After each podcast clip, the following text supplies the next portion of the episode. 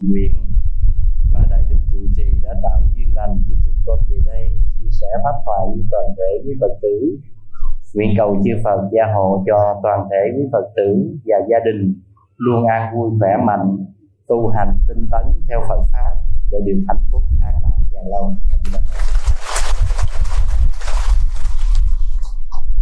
Xin thưa các vị. À, có thể lần thứ hai tôi được à, đến phú yên để chia sẻ Phật pháp. À, nhưng riêng ngôi chùa này là lần đầu tiên. Và đặc biệt ngôi chùa này là một nơi vùng sâu vùng xa. Tôi đi cũng từ trung tâm về đây cũng hơi xa đó. Tôi thấy vô trong núi rồi đó. À, khi mà tới nơi rồi tôi thấy các phật tử tập trung về học tu đông đủ như thế này là tôi quá bất ngờ phải nói là các vị có tinh thần học tu, rồi chư tôn đức ở các quận, huyện, lân cận hay là tại trú xứ này đã tạo duyên lành cho chúng ta, có một cái nơi mà học tu ở trong núi như thế này, thì chúng ta có cảm giác là ngọc trong đá đó. Các vị là ngọc mà ẩn tàng trong đá, có nghĩa là những cái thành phần rất quan trọng, những người có tâm với Phật pháp, những người có duyên lành với Phật pháp, ẩn sâu trong núi rừng như thế này giờ này tôi mới là đến đây để mục thị được như vậy quá tuyệt vời. Tôi xin chúc mừng và tán thán cái tinh thần học tư thì ở đây tôi nói cho các vị vui nhưng mà đừng nghĩ lại nha. À, mình là một nơi vùng sâu vùng xa mà mình quy tụ được như vậy.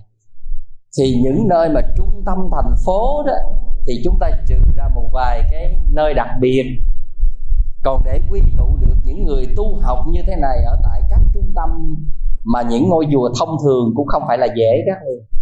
À, mà các vị biết rằng á, Phật pháp á, chúng ta thấy như vậy nhưng mà chư tổ đã từng nói nhân thân năng đắc Phật pháp năng văn. Thân người khó được Phật pháp khó nghe. Mà Phật pháp khó nghe nó mang cái nghĩa gì? Có nghĩa là lời của Phật dạy cái người hữu duyên mới nghe được tôi nói các vị như vậy cái người hữu duyên mới nghe được lời phật dạy.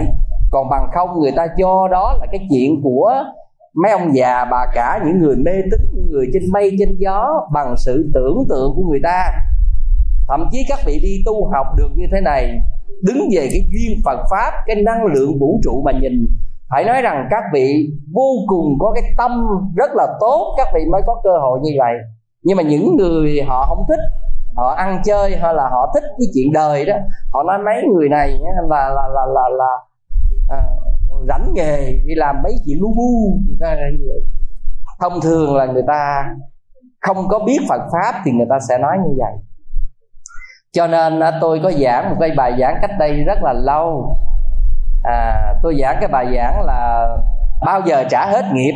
Tôi có dẫn chứng hai cái câu mà riêng tu viện tôi cũng có đó tôi để hai cái câu ở trong cái chánh điện của tu viện tường vân.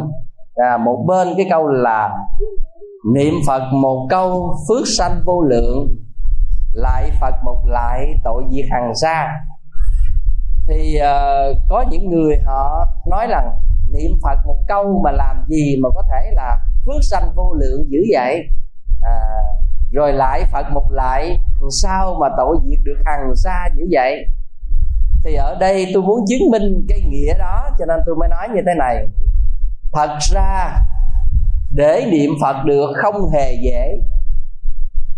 Chúng ta niệm cái gì cũng dễ, mà niệm phật là không dễ. Niệm là ghi nhớ, là nghĩ về. Kỷ niệm là ghi nhớ những gì đã qua, người ta gọi là kỷ niệm. Ở đây chúng ta có kỷ niệm không? Hả? Ai cũng kỷ niệm hết á. Những người tuổi mà u cả tôi trở lên là rất là nhiều kỷ niệm. Không? U cỡ tôi trở lên là các vị biết rằng là mình đã trải qua mấy chục năm trong cuộc đời rồi kỷ niệm nhiều lắm. À, mấy đứa nhỏ còn kỷ niệm mà. Kỷ niệm là nhớ nghĩ những gì đã qua. Người ta lưu lại trong lòng cái đó gọi là kỷ niệm. À, vậy thì ở đây người ta dùng cái từ niệm phật có nghĩa là gì? Nhớ nghĩ về về phật. Vậy thì nhớ nghĩ về phật dễ hay khó? Nhớ nghĩ tiền dễ hay khó? Lúc nào mà không nghĩ có phải không? Nhớ nghĩ ăn dễ có lúc nào cũng cũng nghĩ thậm chí chưa tới giờ ăn là đã nghĩ rồi. Có ăn gì, chiều nay ăn gì? Mai chuẩn bị đám dỗ ăn gì? Bữa này chủ nhật cuối tuần này đám cưới ăn gì? Hôm nay đi về chùa có nghĩ ăn gì không? Hả? Hôm nay về chùa có nghĩ về chùa tu bác quan trai ăn gì không? Có không? Có cũng đâu sao, bình thường. Mình nghĩ mình biết. À xin thưa các vị vậy thì tôi nói nè cái gì cũng dễ nhớ dễ nghĩ. Buồn có dễ nhớ không? Dễ hận có dễ nhớ không? Buồn giận ghét sân si tật đố cái gì cũng nhớ. Nhưng mà nhớ phật dễ hay khó? Ừ? nhớ người yêu dễ hay khó? Ồ quá dễ luôn. À, vừa ngủ thức dậy là nhớ liền phải không? Phải mà nhớ phật như vậy cũng cũng hay đó. Nhưng mà các vị hiểu rằng nhớ cái gì cũng nhớ, niệm cái gì cũng niệm, mà niệm phật không không dễ niệm. Cho nên ai nhớ niệm phật là phải có duyên với phật dữ lắm, có hạt giống lành dữ lắm. Cho nên mình ta mới nói là niệm phật một câu phước sanh vô lượng. Niệm những cái tạo nghiệp, vậy mà các vị dễ. Niệm người yêu tạo nghiệp là niệm ăn, niệm sân, niệm si, niệm buồn, niệm ghét niệm thù hận, niệm ganh tị, niệm đố kỵ. Niệm cái đó tạo nghiệp, nhưng mà nhớ hoài ở trong lòng. Còn niệm phật để sanh phước mà không dễ gì mà niệm. Cho nên con người làm chủ tâm ý mình dữ lắm, chọn lọc dữ lắm thì mình mới lái được cái tư duy của mình để mà mình có thể niệm phật, nhớ phật nha vậy cho nên niệm phật một câu phước sanh vô lượng là vậy lại phật một lại tội diệt hàng xa các vị có ở đây có lại phật không? À từng lại phật. Thấy mình có diệt tội hàng xa chưa? Hả? Cái này trời biết đất biết chứ sao con biết? Phải không? Nhưng mà sự thật các vị được diệt tội hàng xa mà các vị không hay. Bởi vì các vị biết rằng lại phật không dễ. À, nhưng mà lại cái khác là dễ tôi thấy cái ngày valentine ở việt nam nè, cái ngày đó không phải ngày truyền thống, cái ngày đó ngày du nhập, cái ngày văn hóa từ nước ngoài, chứ không phải là vốn có của chúng ta. Mà bây giờ tôi thấy ở việt nam bà chuẩn bị đến ngày đó, chùa thì nó không đi, phật nó không lại, cha mẹ còn chưa từng lại nữa. Nhưng mà ngày đó cái nó trải ngàn bông hồng, cái nó quỳ trước một đối tượng nữa. Anh xin quỳ để cầu xin cái gì đó, có không? Ừ gian sinh tình yêu. Cô nào đằng sau nói câu gian sinh tình yêu. À, tôi cũng biết mà tôi không dám nói. Là tôi nghe cô nói tôi bắt trước nói. À, có nghĩa là gian sinh tình yêu cho là vậy. Lại cái đây dễ không? Dạ dễ. À. rồi bây giờ mình thiếu nợ ai đó giang hộ lại nó cầm cái dao hay là cái gì đó cái đó nó chống bên. Mày tiền tao sao mày? Lại không? Trời ơi, quỳ xuống đại ca ơi, trời ơi, khổ em quá, em có một mạng một. Đại ca thế này thế kia, lại không, dễ không? Hả? Vô cùng dễ. Nhưng mà kêu vô lại phật, làm sao? Vô cùng khó. Thứ nhất là gì? Có duyên với phật đâu mà lại. Cái duyên ác, duyên tạo nghiệp, duyên quan trái, cái duyên này duyên kia, có người có thừa. Nhưng mà để lại phật là thiếu duyên là không thể lại được cho nên ở đây mới nói cái câu là lại phật một lại tội diệt hằng xa cho nên con người phải có duyên với phật, cái đầu phải hướng thiện, cái đầu phải được dạy dỗ như thế nào theo con đường phật pháp, thì chúng ta họa mai mới có duyên với phật. Cho nên các vị thấy rằng, để về chùa tu học với một cái lượng người như thế này, mà ở một cái vùng thôn giả như thế này, phải nói các vị ở đây là có tâm bồ đề dữ lắm luôn á tôi nói thật là như vậy. Cái này là các vị thuộc về cái dạng sen. Nhưng mà sen gì? Hả? Sen bùng sen bùng mà bình thường. Sen gì? Bây à giỏi. Cho chàng báo tay cho cô này. Giỏi. Hồi đó tôi không biết, nhưng mà giờ tôi biết lộn một sen gọi là sen đá, phải không? Dạ. Tôi đó giờ tôi thấy sen hồng, sen trắng rồi này kia. Còn trong kinh phật có thêm cái từ là hoa sen xanh rồi này kia nhưng mà bây giờ tôi mới biết được thêm một loại sen nữa là sen đá. Và tôi cảm thấy các vị ở đây là là gì? Sen đá đó. Đá mà có thể thành sen là nói chung là một cái rất là tuyệt vời. Mà tôi vô tới đây tôi thấy á, mình cũng không phải là một nhà máy lạnh. À, mình là một nhà ton thôi mà một nhà ton không có la phong nữa. À, bên ngoài rất là nóng vậy mà chúng ta có thể ngồi trầm mình một ngày. Tu bác quan trai ở đây tôi xem các vị là thứ thiệt luôn á. À, tôi phải nói là tôi kính nể cho tôi thêm ké tràng pháo tay nữa coi. Thiệt luôn á. Ngồi trầm mình ở vậy mà tu được. À, tôi mới cảm giác rằng tại sao mà trong cái bài lư hương có một cái câu là trong lò lửa rực một cành sen tức là cái câu quả diệm gì? Quả diệm gì? Quá hồng liên. À, trong lửa dữ như vậy mà có một đó sen hồng. Thì bây giờ tôi cảm thấy đây không phải là lửa dữ nhưng mà nhiệt độ như thế này không phải là đơn giản. Mà các vị ngồi chăm mình học tu được. Tôi nói thiệt tôi nể các vị luôn mà thương các vị luôn. Rồi tôi hứa tôi sẽ gửi tặng tất cả các vị ở đây mỗi một vị một quyển kinh tụng hàng ngày do tôi biên soạn. Nhưng mà giờ không có. Sau này gửi ra. À. vậy, vậy chứ tôi đâu có chuẩn bị chuyện này đâu có. Nhưng mà các vị tin tôi gửi ra không? Tin. Trời ơi làm sao mà tôi dám nói láo với thầy chủ trì đây? Rồi làm sao dám nói láo với bao nhiêu người đây đúng không? Tập thuận hơn nữa tôi gửi cho các vị nếu còn nếu còn tôi gửi thêm cho các vị một quyển phật quốc ký sự. À, để các vị hiểu được cái cái các thánh tích phật giáo tại ấn độ chúng ta luôn. Và hôm nay ngày mùng 1 cũng là ngày khởi điểm cho thời điểm phật đản của chúng ta rồi. À, và tôi được biết chương trình tu bác quan trai là một chương trình tu cổ điển. Chúng ta có từ ngàn xưa. Mặc dù là cái chương trình rất là bài bản mẫu mực nhưng mà tôi nghĩ đối với quần chúng nơi đây, nếu chúng ta được cởi mở hơn, chúng ta sẽ mở những khóa tu niệm phật hay là tu một ngày an lạc. Đó là những khóa tu mới mà nhất là một ngày an lạc. Do đức hòa thượng pháp chủ của mình đó là người chủ xướng ra chương trình tu học này đầu tiên tại phổ quang, ở thành phố hồ chí minh đó. Thì đây là một chương trình tu học rất cởi mở. Nó sẽ tạo cái điều kiện tốt hơn cho tất cả các vị trong cái việc mà tiếp thu phật pháp nó không có quá ràng buộc giống như một chương trình tu học bác quan trai. Thì cái này tôi chỉ gợi ý như vậy thôi. Còn các vị giữ được cái chuyện tu bác quan trai, một chương trình mà lâu đời và các vị duy trì được vậy thì à, tôi cũng chúc mừng. Nhưng mà tôi gợi ý cho các vị, vì tôi muốn cho những người phật tử học tu phải được cởi mở, phải được niềm vui, phải được hạnh phúc, phải được cái gì đó và nhất là nhờ học tu tốt chúng ta có được sức khỏe trí tuệ minh mẫn gia đình bình an. Phật pháp sẽ giúp cho con người chúng ta cải thiện mọi vấn đề giúp chúng ta giảm bớt đi những cái nhìn sai quấy tăng trưởng đạo đức tăng trưởng tâm lành. Nếu con người không học tu chúng ta rất dễ bị cái ác lôi kéo. À, cái ác là những cái ích kỷ hẹp hòi đố kỵ tham lam ganh tị thù ghét cái này nếu nó ngự trị với đại đa số con người thì sẽ làm hủy hoại niềm hạnh phúc an vui của cuộc đời, làm bất ổn của xã hội và bất hạnh cho mỗi gia đình.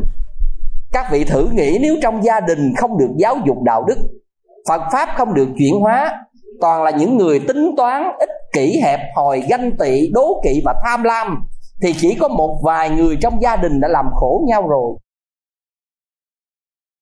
chúng ta không có tu tập, chúng ta không có cái lòng bao dung độ lượng, thì những cái tâm đó nó hủy hoại nát hết các mối thân tình của chúng ta. Mà nhờ có tu tập mình mới biết rằng đó là những niệm xấu, đó là những niệm đi ngược lại với nhân bản đạo đức của con người. Và vì vậy mình mới nhờ Phật pháp kiểm soát lại những hành vi, lời nói và tâm tính xấu ác đó để mình có thể sống tốt hơn, yêu thương hơn, từ bi hơn, tha thứ hơn, bao dung hơn, biết giúp đỡ những người khổ nạn hơn. Cùng đồng cam cộng khổ với mọi hoàn cảnh của mọi thành phần trong gia đình hay là xã hội hơn. Đó là nhờ có tu. Còn nếu không tu mà nay nấy sống, bay chết mặt bay, thì giữa gia đình của mình cũng có thể xảy ra nữa các vị. Tâm ích kỷ nó không cho phép chúng ta làm điều tốt. Tâm gian tham nó không cho phép chúng ta giúp đỡ người. Tâm thủ đoạn ích kỷ nó không mong, muốn cho người ta được hạnh phúc. Vì vậy, tu tập là cách để chuyển hóa những cái tâm này. Còn bằng không, tâm này làm hư hại hết con người. Và đã hư hại con người thì làm sao con người được hạnh phúc? Trên cuộc đời này, ai cũng mưu cầu mình hạnh phúc hết á các vị ở trong hội trường này có mong ước mình được hạnh phúc không? Có ai mong mình khổ không? Ai mong là kêu xe cứu thương đi gấp vào trong bệnh viện thần kinh? À, không? ai cũng mong muốn mình hạnh phúc không ai mong muốn mình đau khổ. Nhưng mà tâm niệm của chúng ta không được tu tập chuyển hóa. Tâm tham lam đố kỵ ganh tị hẹp hòi ích kỷ ngự trị thì chắc chắn chúng ta gây khổ đau cho người và khổ đau cho mình. Mong ước hạnh phúc nhưng không bao giờ có được. Nếu chúng ta không biết chuyển hóa những tâm niệm này. Cho nên vì vậy, để chúng ta hiểu được ý nghĩa của phật pháp, và chúng ta cảm thấy rằng phật pháp nó quan trọng như thế nào, mà tại sao những con người đôi khi phàm phu, tục tử như vậy không có đủ trí tuệ để nhìn nhưng mà tại sao chúng ta phải tin, phải hiểu và phải xác định đó là một vấn đề sự thật? Và chúng ta cũng cảm thấy rằng những người thân yêu của chúng ta, có ai từng bị người thân yêu làm đau khổ chưa? Có không? Người không thân yêu làm khổ, chuyện đó mình có thể chấp nhận bởi vì mình can thiệp cũng không được. Nhưng mà quan trọng nhất là người thân yêu vẫn làm đau khổ mình và đau khổ tận cùng mà không biết nói cùng ai. Và vì sao như vậy?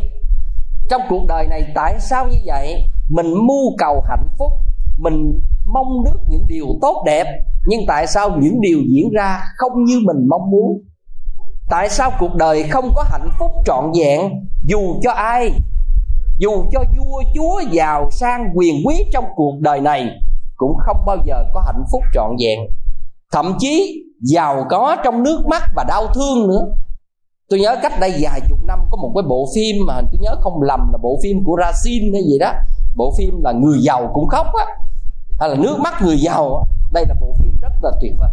Để nó nói là cái nghĩa gì? Có tiền cũng chưa chắc là không khổ thậm chí có tiền còn khổ khủng khiếp nữa. Có tiền nó khổ theo dạng có tiền. Nhà nghèo á vậy chứ cha con mẹ con gia đình sống đầm ấm. Tới chừng mà mở đường bán đất đường cái có tiền vô á mỗi người sống cụm chả ai thương ai nữa hết. À, hận nhau ghét nhau thậm chí xử với nhau vì sao vậy? Bây giờ có tiền rồi chỉ không đồng. Thương người này ghét người kia. Người này thế này người kia thế đó à, rồi đủ thứ nó đanh dây. À, nên nhớ tại sao chúng ta cần phải trả lời được cái nghĩa này. Cho nên tôi xin chia sẻ với các vị một cái bài giảng hôm nay mà tôi muốn nói nó mang cái nghĩa hiện thực trong cái việc rất là phức tạp giữa xã hội này. Đó là bài oan oan tương báo. Là gì đà phật. Các vị có nghe cái từ cái từ này chưa? Hả? Mới nghe đó. chưa nghe thì hôm nay mới nghe, phải không? Cái từ oan oan tương báo có nghĩa là cái chuyện quả báo qua lại đó là nó tương tác với nhau, không có kết thúc. Người ta gọi là oan oan tương báo. Thật ra ở đời, chúng ta sống thông thường, chúng ta biết, nhìn qua các giác quan, mắt để thấy các việc, tai có thể nghe các việc nhưng mà sự thật rằng, có những việc mắt không thể thấy, tai không thể nghe, mặc dầu sờ sờ trước đó. Nhưng mà chúng ta không giải thích được. Ừ. Cho nên đây là một trong những điều mà tôi nghĩ rằng tất cả chúng ta khi học phật cần phải biết. Đây là một triết lý trong phật giáo. Đứng về mặt triết học thì nhiều quan điểm khác nhau lắm. Triết học về tôn giáo, triết học về các quan điểm khác nhau. Còn đây là một cái tinh thần triết lý phật giáo, có nghĩa triết lý nhân sinh. Và trong đó nó mang cái nghĩa là giải thích các sự kiện hiện tượng mà bằng khả năng mắt nhìn tai nghe của con người không thường, không thể biết, mặc dầu mình thấy trước mắt đó, nhưng mà giải thích không được. Tôi có nhớ một cái đoạn kinh trong kinh trung bộ, đó là tiểu kinh phân biệt nghiệp sự thắc mắc này, nó không phải là ngày hôm nay. Từ ngàn xưa người ta cũng đã hoài nghi và thắc mắc. Có một thanh niên bà la môn đến hỏi đức phật một câu như thế này. Bạch đức thế tôn, vì lý do gì mà loài hữu tình hay là nói khác hơn cái từ là loài người? Còn cái từ hữu tình có nghĩa là chỉ chung cho, bao gồm tất cả các cái loài động vật luôn các loài có sự sống luôn. Thì ở đây mình chỉ dùng chung một cái từ trong một phạm vi gọn.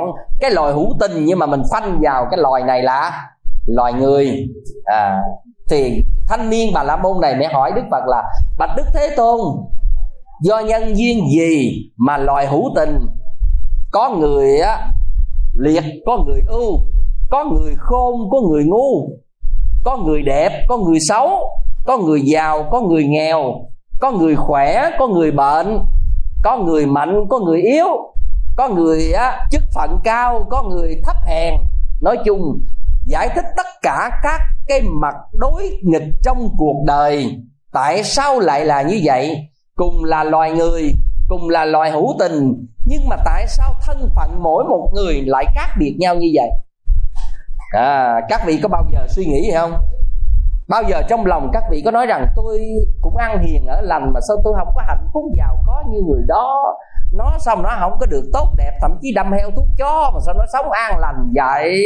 Rồi mặc dù tôi biết tu sao tôi không được khỏe. Cái thằng đó ăn nhậu hoài mà sao tôi thấy nó khỏe? Tất cả có suy nghĩ đó không? Hả?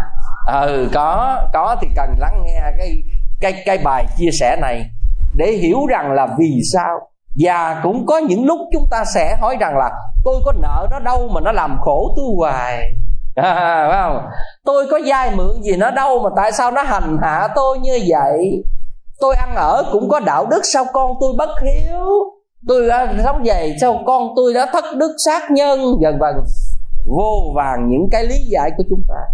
Nhưng mà từ thời của đức phật còn tại thế tức là thời cổ đại đó điều này cũng đã được thắc mắc của đại bộ phận con người. Vô vàng nhưng mà tôi chỉ giới hạn cái này thôi. Thì đức phật chỉ trả lời với thanh niên bà la môn đó một câu. Này thanh niên, các loài hữu tình là chủ nhân của nghiệp, là kẻ thừa tự của nghiệp. Nghiệp là thai tạng, nghiệp là quyến thuộc, nghiệp phân chia tất cả các loài hữu tình để có liệt cơ ưu. Đây là lời đức phật trả trả lời trong kinh. Vậy thì ở đây chúng ta thấy rằng đức phật dùng một cái từ đó là nghiệp. Do nghiệp mới dẫn đến những cái con người thân phận khác nhau như vậy. Do nghiệp chúng ta mới có những cái hoàn cảnh cuộc đời khác nhau như vậy. Trong cuộc đời, có ai muốn mình nghèo không? Hả? Có ai muốn mình bệnh tật không? Có ai muốn mình thiếu nợ không? Có ai muốn mình xấu không? Có ai muốn mình kém thông minh không? Rồi, như vậy thì ai cũng muốn mình gì? Mình giàu, ai cũng muốn mình đẹp, ai cũng muốn mình khỏe mạnh, ai cũng muốn mình hạnh phúc. Nhưng giàu, đẹp, hạnh phúc hay là thông minh có phải do muốn mà được không? Hả? Xin thưa các vị các vị trả lời rất đúng và rất là xác thực. Bởi vì những điều đó muốn mà được thì trên cuộc đời này không có ai đau khổ. Cho nên chúng ta biết rằng muốn là việc ước mơ của chúng ta mà được hay không là do gì? Hả? Do gì mà đức phật mới nói với gã thanh niên? Giỏi cho chàng pháp tay. Nhớ bài nhớ bài. Nghe trước nhớ sau. Nhớ nhà tôi hay hỏi cắt cớ là, là trả bài đó à, để cô tôi nói các vị có nhớ hay không? À, ai nhớ thì sau này là thưởng. À, phải không? như vậy thì ở đây đức phật đã trả lời rất rõ. Nếu muốn mà được con người không có khổ đau. À, cho nên được hay không? Nó đòi hỏi có cả một cái quá trình nhân tố. Nhân tố gì để hôm nay mình giàu? Nhân tố gì để mình đẹp? Nhân tố gì để mình hạnh phúc? Nhân tố gì để mình thông minh? Nhân tố gì mình sinh ra mình bị tật nguyền? Nhân tố gì mình sinh ra mình hèn hạ, thấp kém? Nhân tố gì mình sinh ra mình ngu đần hay là kém thông minh? Vân vân. Tất cả đều có lý do của nó. Không có cái gì tự nhiên. Có bao giờ các vị suy nghĩ rằng lý do gì mình có mặt trên cuộc đời? Là mình sống trên cuộc đời để làm gì vậy? Rồi các vị có bao giờ suy nghĩ rằng sau khi mai này mãn kiếp rồi già và chết đi chúng ta đi đâu? Có bao giờ chúng ta tư duy đó trong đầu không? Học tu thì mới tư duy còn nếu không học tu thì thôi tới hay. À, các bạn chừng nào tới hay. À, đây là cái điều rất là quan trọng. Cho nên á, các vị có học có tu cái tư duy chúng ta có một phần khác người. Khác người nó nó vượt hơn trên mức thông thường nếu chúng ta là người có tu học. Cho nên các vị thấy, tôi đã từng nói trong một số bài giảng. Tôi nói có những người sau trong cuộc đời họ sanh ra, không ai dạy, nhưng mà sao tự thân họ có một nhân cách cao quý. Họ tự có hiếu thảo, hiền lương. Họ tự có cái cách thức thương yêu người tự có một đời sống nó nó đặc biệt, hy sinh, biết phục vụ cho cái chung, cái lớn, cái ý nghĩa như vậy.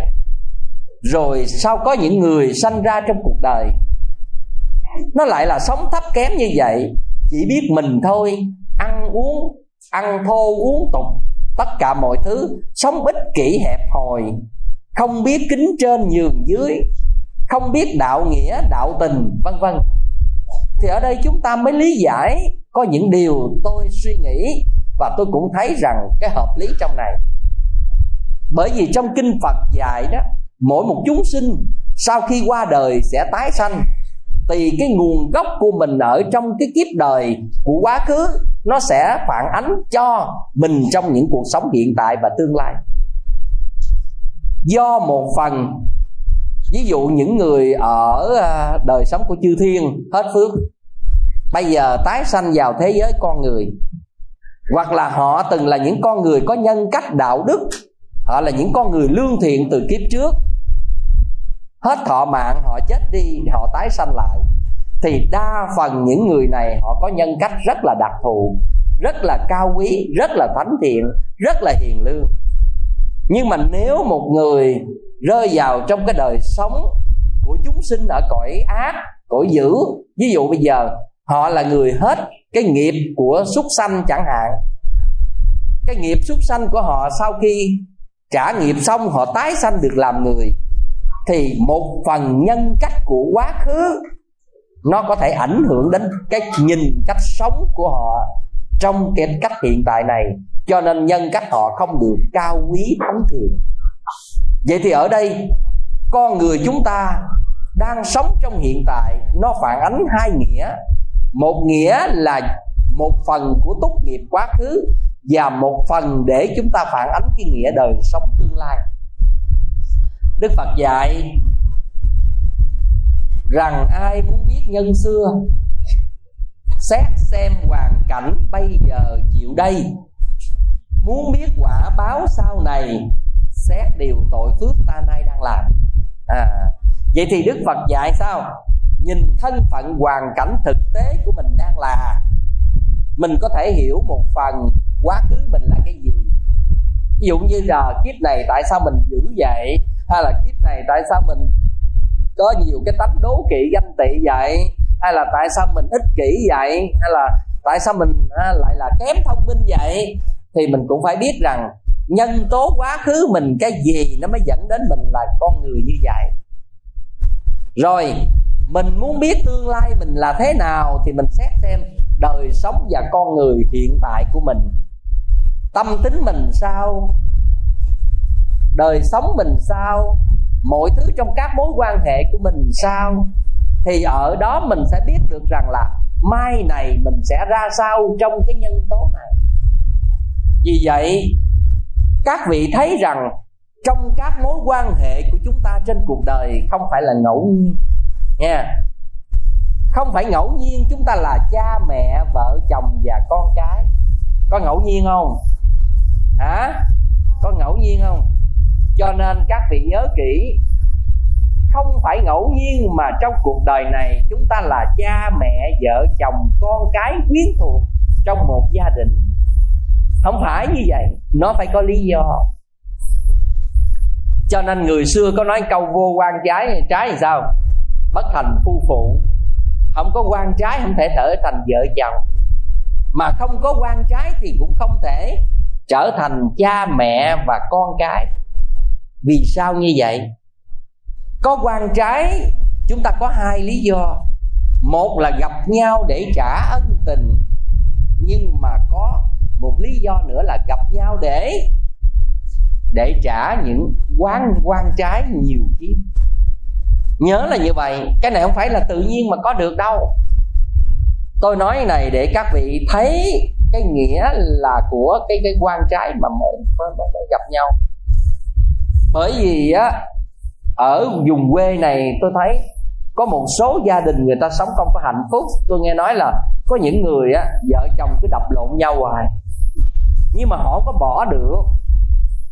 Nhiều khi người vợ làm khổ người chồng, nhiều khi người chồng làm khổ người vợ, nhiều khi con cái làm khổ mẹ cha, và ngược lại một số ít, mẹ cha cũng làm khổ con cái. Nhưng mà bỏ được không? Các vị nên nhớ, đây là chỗ mà tôi cho các vị. Nghiệp các vị chưa giải quyết thì làm sao các vị có thể bỏ được? Tôi cho các vị quyết lòng bỏ đó coi các vị bỏ được không? Khi nào các vị bỏ là nghiệp các vị đã trả gần như là kết thúc. Rồi nó tự có lý do à giống như vợ chồng á, mình là vợ đi, nó đập mình, nó ăn, nó nhậu, nó chơi, mà nó đánh mình hoài vậy mà bỏ không có được. Vì quan trái mình với nó, còn sao bỏ? Nhưng mà tới khi quan trái mà nó kết thúc rồi đó, tự nó có lý do để chia tay một là đi nhậu ngày nào đó trái gió chở trời đó nó chết queo luôn. À, có phải không? Nó nghiệp nó tới quan trái hết rồi nó tự có cái kết thúc. Khỏi cần vứt. Bây giờ cứ đâm đơn đủ hết á đôi khi đâm đơn ra tòa mấy năm chưa ai ngõ ngàn tới đúng không? Mà đôi khi đâm đơn cũng không được. Mà ngộ các vị khi quan trái nó còn á nó làm mình khổ vậy đó. Mình muốn chia tay với nó mà nó đến nó không biết nó nó nó có bùa có ngải gì á nó đang nỉ nó ỉ ôi cái tự nhiên mình tha ừ. dễ tha. Còn nghiệp là dễ tha lắm. À nhưng mà hết nghiệp rồi chúng ta tỉnh bơ. Đâu đề mai này kinh nghiệm coi có không? Hoặc hỏi ai thứ hoàn cảnh đó coi có không? Cho nên quan trái nên giải. Mà phật pháp có cái cách giải rất là tuyệt vời. Mà cái này tôi mới nói với các vị chúng ta phải có cái mối quan hệ với nhau, ân quán chúng ta mới giải quyết được. Ví dụ bây giờ, chúng ta bước ra bên ngoài, chúng ta dám đánh một người không? Đúng không? Đâu phải dễ đánh, chúng ta mượn tiền một người là phải trả. Đánh một người là chúng ta phải bị cảnh sát bắt. Thậm chí là chúng ta bị phản ứng rất là nặng nề. Chứ đâu phải giỡn. Nhưng mà là vợ là chồng, nó đánh hoài kêu ai? Hả? Nói ra thì xấu hổ. Nhiều khi nó đánh sưng mặt ra gặp người khác hỏi mặt mày sao vậy? Tao hôm tao đi tao da vô cổ. Mắc cỡ đâu dám nói. Nhiều khi nó đánh rất là căm hận trong đầu mà đi ra ngoài cũng vẫn giữ danh dự gia đình mặt mũi này nữa có phải không? À, cho nên cho nên nó phải như vậy đó đau thương lắm đó. Nhưng mà cái gì? Do chúng ta có mối quan hệ là vợ chồng nó cột với nhau. Nó cột rồi nó mới đánh được. Nó cột rồi nó mới làm khổ được. Làm có nhiêu tiền giấu để dành để dụm cho gia đình nó về, nó mót, nó vét nó cắp, nó đi nhậu hết à. à con không có biết làm sao giải quyết. Vì sao? Vì danh nghĩa là vợ, là chồng. Cho nên phải có cái ràng buộc nó mới trả nghiệp với nhau được. Rồi, các vị đi ra đường, các gặp, các vị gặp một đứa bé, nó nghèo khổ bệnh tật, các vị thương không? Thương. Mà có thương cách mấy thì sao tội nghiệp con quá hay con? Thọt thọt trong túi, con miếng tiền lẻ thôi, con cầm miếng này đi. Hoặc kêu gọi ai giúp đỡ cháu, có phải vậy không? Thương thì làm vậy thôi có chạy đi kêu bác sĩ, có cầm cố nhà cửa để trị bệnh cho nó không? Không. Nhưng mà nó là con của mình thì sao? Hả? Sang đất bán nhà mượn nợ để chữa bệnh cho nó, làm không? Làm. Vì sao vậy? Vì nó là con. Có phải không? Nó phải có danh nghĩa ràng buộc thì mới trả dai qua lại được à, mình đi ra ngoài ai dám xúc phạm mình không? Ai dám làm khổ mình không? Nhưng mà ở nhà có một đứa con nó nghịch ngợm nó không ngoan. À nó làm đủ trò. Mình có đem vứt nó cho ai được không? Cuối cùng phải ngậm đắng nuốt cay phải chấp nhận để mà chịu đựng nỗi đau khổ đó. Vì sao vậy? Vì nghiệp ràng buộc. Nó có danh phận là con của mình mà các vị phải hiểu cái này. Cho nên, để các vị hiểu được cái chuyện này, nó thâm thúy trong nhà đạo, tôi kể cho các vị nghe một câu chuyện quen thuộc, đó là câu chuyện ông trưởng giả kén rễ để các vị thấy rằng đây là một câu chuyện rất quen thuộc, nhân quả ân quán tình thù. Nó như thế nào và để giải quyết vấn đề này trong phật giáo có cái nhìn như thế nào? Thì tôi kể vắn tắt thôi dường như các vị nào nghe pháp tôi nhiều thì các vị cũng đã ít nhiều gì nghe đâu đó trong những bài giảng gần xa. Thì câu chuyện tôi kể tắt là như vậy. Ông trưởng giả giàu có mà lớn tuổi rồi nhưng mà không có hạnh phúc. Ông có bốn đứa con, ba trai và một gái. Thằng con trai cả đó thì ăn nhậu tối ngày bao nhiêu tiền của làm ra là nó tìm cách nó mót dép nó lấy để nó đi ăn chơi. Dù ổng là trưởng giả là giàu có nhưng mà đời ta có nói một câu sao? Ngồi không ăn thì ừ núi còn lỡ vòng vòng đây núi nè. À, à. xin thưa các vị ta sánh ví như vậy. Ở không ăn núi lỡ thì ổng có giàu có mà một đứa con nó ăn chơi quậy phá như vậy thì nó cũng làm ảnh hưởng đến tài sản cũng khánh kiệt tài sản chứ. À, các vị nên nhớ Phật dạy tài sản của năm nhà mà. Vua quan nè giặc cướp nè nước nè lửa mà. Cái cuối cùng là gì? Con hư. Trong năm thứ này nó phá tan gia bại sản và trong cái phá đó có cái con hư là nó phá tan nhà nát cửa đó cho phải vừa. Đó. vậy thì đứa con đầu lòng đứa con trai cả thì là như vậy. Rồi đứa con trai tiếp theo á, thì bệnh tật hoài. Đi chạy hết thầy này đến thầy thuốc khác bao nhiêu tiền của đều dung vào trong việc mà chữa trị bệnh cho nó. Mà nó không có hết bệnh các vị bệnh hoài như vậy. Tốn tiền rất là nhiều. Rồi được cái cậu con trai thứ ba thì hiền hậu siêng năng biết làm tạo dựng cái kinh tế gia đình, biết hiền, hà tiện, hà tặng, tích góp này kia cho cái việc mà gọi là kinh tế gia đình. Và cô con út là một con gái hiền lương. Nói chung là nó là một cô con gái thánh thiện đó may mắn là được ông, được hai cái đứa con ở phía sau đó. Thì cái bà cái bà trưởng giả đó, bà mới buồn gia đình, bà mới nói với ông vậy, ông ơi tôi với ông già rồi mà không có hạnh phúc gì hết. Con cái mình nó, nó hư hỏng như vậy thằng hai thì nó ăn chơi chát tán quỷ của hại nhà. Thằng ba đó thì nó bệnh tật khao tốn tối ngày rồi gia đình nó nhiều cái vấn đề nó không hay lục đục.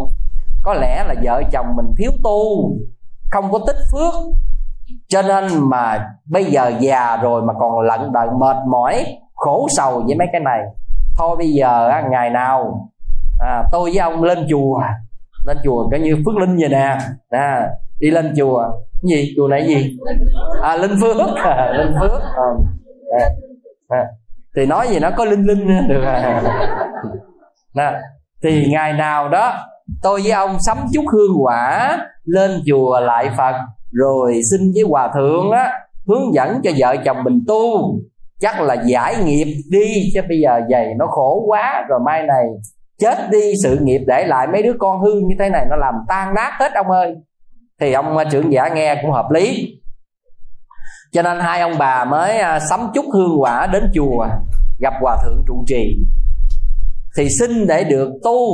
À, để được mà gọi là à, để được mà hòa thượng hướng dẫn cho cái chuyện tu hành thì à, hai ông bà về cái được hòa thượng á dạy phật pháp rồi à, đem kinh điển đồ về rồi đặt pháp danh mọi thứ.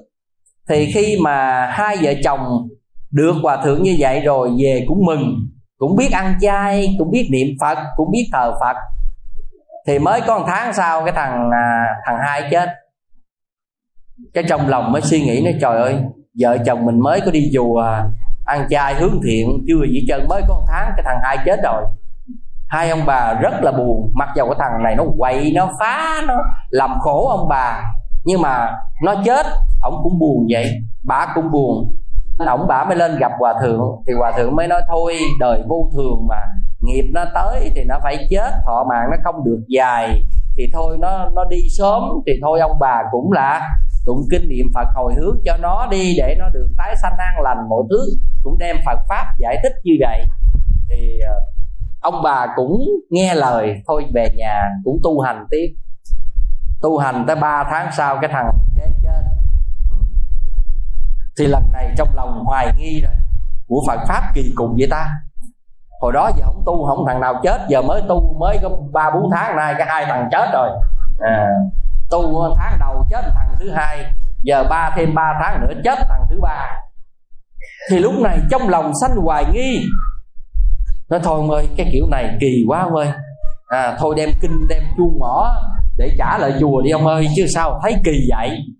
Thì hai ông bà mới cụ bị sách chuông mỏ rồi bỏ vô giỏ lên gặp hòa thượng. Nó thôi con trả lại. Con mới có tu mấy tháng chết hai thằng. Ừ. rồi thì hòa thượng cũng đem kinh pháp ra để dạy, để phân trần. Thì chiếc này cũng vui ngoai, thôi nghe cũng có lý. À rồi thôi sách phật, sách chuông, sách mỏ, sách kinh về nhà, thờ cúng và tụng kinh là là là niệm phật tiếp. Thì kéo dài ra được mới con năm sau, năm nữa cái thằng thứ ba chết. Lần này khỏi đến gặp hòa thượng luôn. À từ trên gác trên lầu vậy đó phật cũng bay ra đường mỏ cũng bay kinh cũng bay chuông cũng bay. À, cái gì từ trong nhà có là bay ra đường hết. Và từ đó về sau không có nhắc đến phật trời. Và trong lòng mới nói rằng quán hận. Và từ đây về sau đừng có cho tôi gặp bất cứ một gã nào chọc đầu sa môn nào nữa cả. À. giận quá mà có phải không? Giận quá hờn quá. Trước khi tu không có gì hết mới tu đây chết ba thằng. Ừ. rồi bà nhà đó bà đau khổ quá bà khóc chảy máu mắt. Rồi cuối cùng mù là một thời gian chết luôn. Các vị thấy nếu đứng về mặt hiện tượng các vị giải thích được này không? Các vị cảm thấy nếu các vị là người trong gia đình ông trưởng giả có quán phật quán trời không? Quán chứ chưa kia không biết gì, không sao. Khổ thì nó có đó. Nhưng mà cái khổ tôi chịu. Còn tại sao bây giờ tôi biết trời phạt rồi? Tại sao như vậy? Cho nên bây giờ quán trời, trách đất và bất kính tăng đi cho nên là trở thành cái người có ác cảm với đạo phật. Thì trải qua thời gian dài gia đình sống như vậy đó, rồi với một cô con gái, thì cái ông trưởng giả bây giờ già rồi với gia tài này và gia đình quạnh hiu chỉ có một đứa con gái thôi, làm sao mà ông có thể an tâm để mà dưỡng già hay là mai này ông chết đi, ông an tâm. Cho nên ông nghĩ làm sao để mà kén một chàng rể cho con của mình. Để mà ông có già, ông chết, ông cũng yên tâm. Con gái mình có nơi, có chỗ và có người thừa kế gìn giữ sự nghiệp này. Thì ông nghĩ làm sao để ông cưới được một chàng rể giống như ông mong muốn đây? Trong khi con mình là gia đình danh giá, cành vàng lá ngọc như vậy, thì phải kén rễ như thế nào? Tiền thì ông ông không cần, nhưng mà ông cần sao? Một chàng rể có hiếu, biết thương con, thương vợ, biết hiếu thảo với cha mẹ này kia, sống hiền lương, chứ không phải là một kẻ phá đám ăn hại cho nên cuối cùng ông chọn cái cách để mà chọn rễ làm sao mà rễ nó có tài à, thì ông đưa ra một cái cách mà gọi là chọn rễ bằng cách này. Ông đưa cái quy tắc để thi để mà kén rễ đó bằng cách là ông chỉ bất cứ cái gì mà cái người đó đó ứng thí đọc thành thơ được làm văn làm thơ mà ông nghe ông ưng ý đó thì ông sẽ gả con gái cho. À, mà ông nghe mà không ưng ý đó hoặc là làm không được đó thì ông đánh một trăm cây đuổi ra ngoài à, cái cuộc thi ông là như vậy. Thì thật ra mà nói cuộc thi này cũng khó đó. À, ở đây chúng ta đi kén rễ có ai bị kén cách đó chưa? Hả à, mấy chú mấy bác mấy anh đây có ai kén bằng cách đó chưa? Kén như vậy chắc ở giá tới già quá. Xin thưa các vị thì trải qua một thời gian cả năm trời không có anh nào có thể mà đủ cái khả năng thi với cái cái cái cách ra đề của ông ấy. Ông ra đề ông ông nói bất cứ thứ gì là phải ứng thí phải làm thơ liền đối đáp liền. À, thì cuối cùng một năm không chọn được chàng rể nào hết chàng nào cũng bị đánh trăm cây đuổi đi đâm trăm cây để đuổi đi. Thì hôm đó nó có một anh chàng với một cái phong thái nó nó khác thường. Anh này thì đầu để chọc giống như tôi vậy nè. À, à, để chọc tức là anh này không có cạo tóc. Đó. Nhưng mà là anh này lại mặc áo cà sa. Mà anh đi đến đây ảnh đòi đi thi để được kén rễ thì cái cái tên mà nó gác cổng nó thấy ủa sao ông giống giống thầy chùa và thầy tu á mình đi đến đây kén rễ ông nội? À thì ông này nói không tôi người đời tôi không phải thầy tu à, nói thầy người đời sao cạo tóc? Ông nói nóng quá giống như nóng vậy nè. À, tôi cạo tóc cho nó mát. À, thì thôi cũng được đi. Vậy sao mặc áo cà sa? Ông nói nó nghèo quá không có tiền. Sắm đồ cho nên gần chùa mấy ông thầy cho gì mặc đó. À. thì thì thì cái cái cả các cổng này nó nghe nói gì thôi thì chắc là cũng vậy nó mới chạy vô nó nói với ông trưởng giả thì có một người ứng thí thì nó mới dẫn vô. Thì khi dẫn vô thì từ sau trưởng giả thấy hình ảnh này là hình ảnh ai? Hình ảnh thầy tu. Hình ảnh mà chính hình ảnh này là mấy năm qua ông chết ba thằng. À, ghét vô cùng. Thì từ sau đã quát cái người mà gác cổng nói là ngươi không biết ta quán phật ghét trời và ghét thầy tu sao? Tại sao hôm nay còn dẫn gã thầy vua này đi vô cán để à, đuổi đi cho ta? Thì cái chàng này nó dạ cụ ơi con không phải thầy tu. Ông mới hỏi em ngươi không phải thầy tu tại sao ngươi cạo chọc đầu? Thì nó cũng trả lời nãy á nóng quá cho nên con cạo chọc đầu cho má. À. rồi vậy xong mới mà áo cà sa nó nhà con ở gần chùa cụ ơi mà con nghèo quá không có tiền không có tiền sắm đồ không có quần áo vậy đó con mồ côi nữa. Cho nên chùa cho gì mặc nấy cho nên cho cà sa con mặc cà sa. Ừ. chứ con không phải thầy tu. Nên, cho nên chùa chỉ có áo cà sa thôi chứ làm sao có đồ khác làm sao có đồ vét phải không? Chùa mà có đồ vét là bất thường đó à, ờ, phải không? Cho nên là ông trưởng giả nói à cũng đúng nha.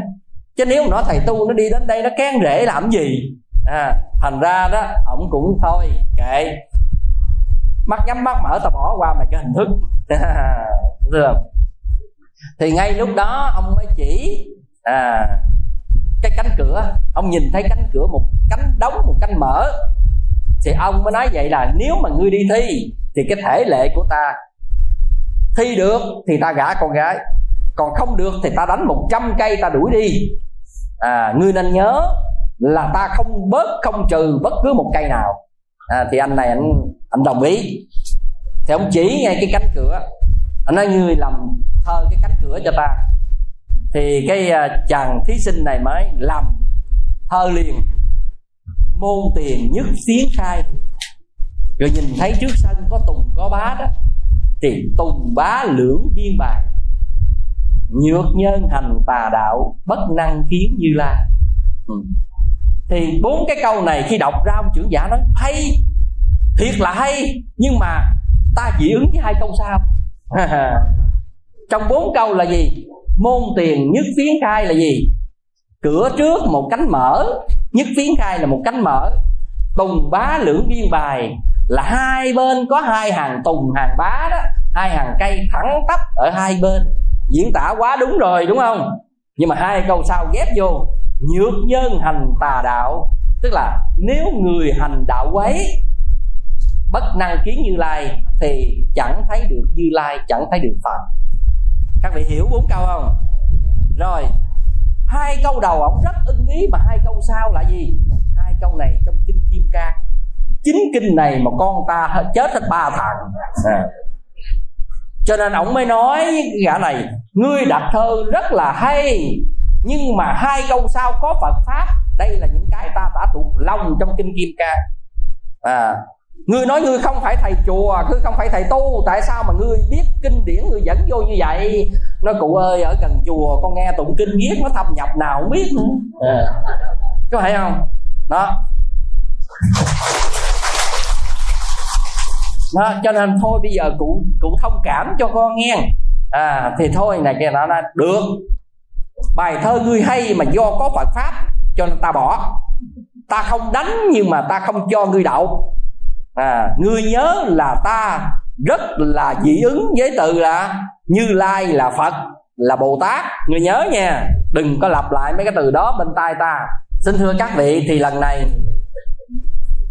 ông mới à, ông mới nhìn ra trước sân ông thấy có con gà trống. Cái ông mới nói là ngươi làm thơ gà trống đi. À thì lần này chàng thí sinh ứng khẩu nói lên liền. Đình tiền hữu nhất kê thân phi ngũ sát ê ngũ canh thường báo hiệu tam niệm tam bồ đề.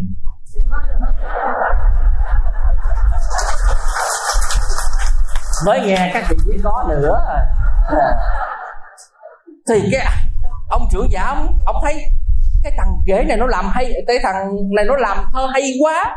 À, mới chỉ gà trống rồi nó làm liền. Đình tiền hữu nhất kê là gì trước sân có gà trống. À, đình tiền hữu nhất kê là trước sân có gà gà trống.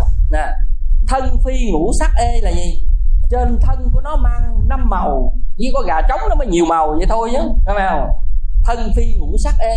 Nè là thân nó mang năm màu như vậy để diễn tả gà trống.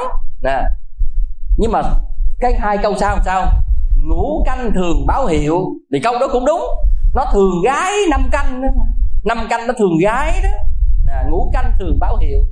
Nhưng mà câu sau là gì? Câu cuối là gì? Tam miệu tam bồ đề. Câu này khó nghe vô cùng. Có phải không? Tam miệu tam bồ đề là vô thượng chánh đẳng. Chánh giác là chỉ cho phật. Nhưng mà với một cái từ khác được phiên âm từ phạn thôi à, thì ở đây các vị biết rằng khi ông nghe câu chót là ông nổi máu ông lên liền nói ngươi đặt hay nhưng mà ngươi giỡn mặt với ta hả? Ừ, à, ta ghét phật ghét bồ tát rồi mà ngươi còn còn còn còn nói lên vậy? Thì cái chàng này mới nói là ông cấm con đặt phật bồ tát chứ ông đâu có cấm con tam miệu tam bồ đề đâu.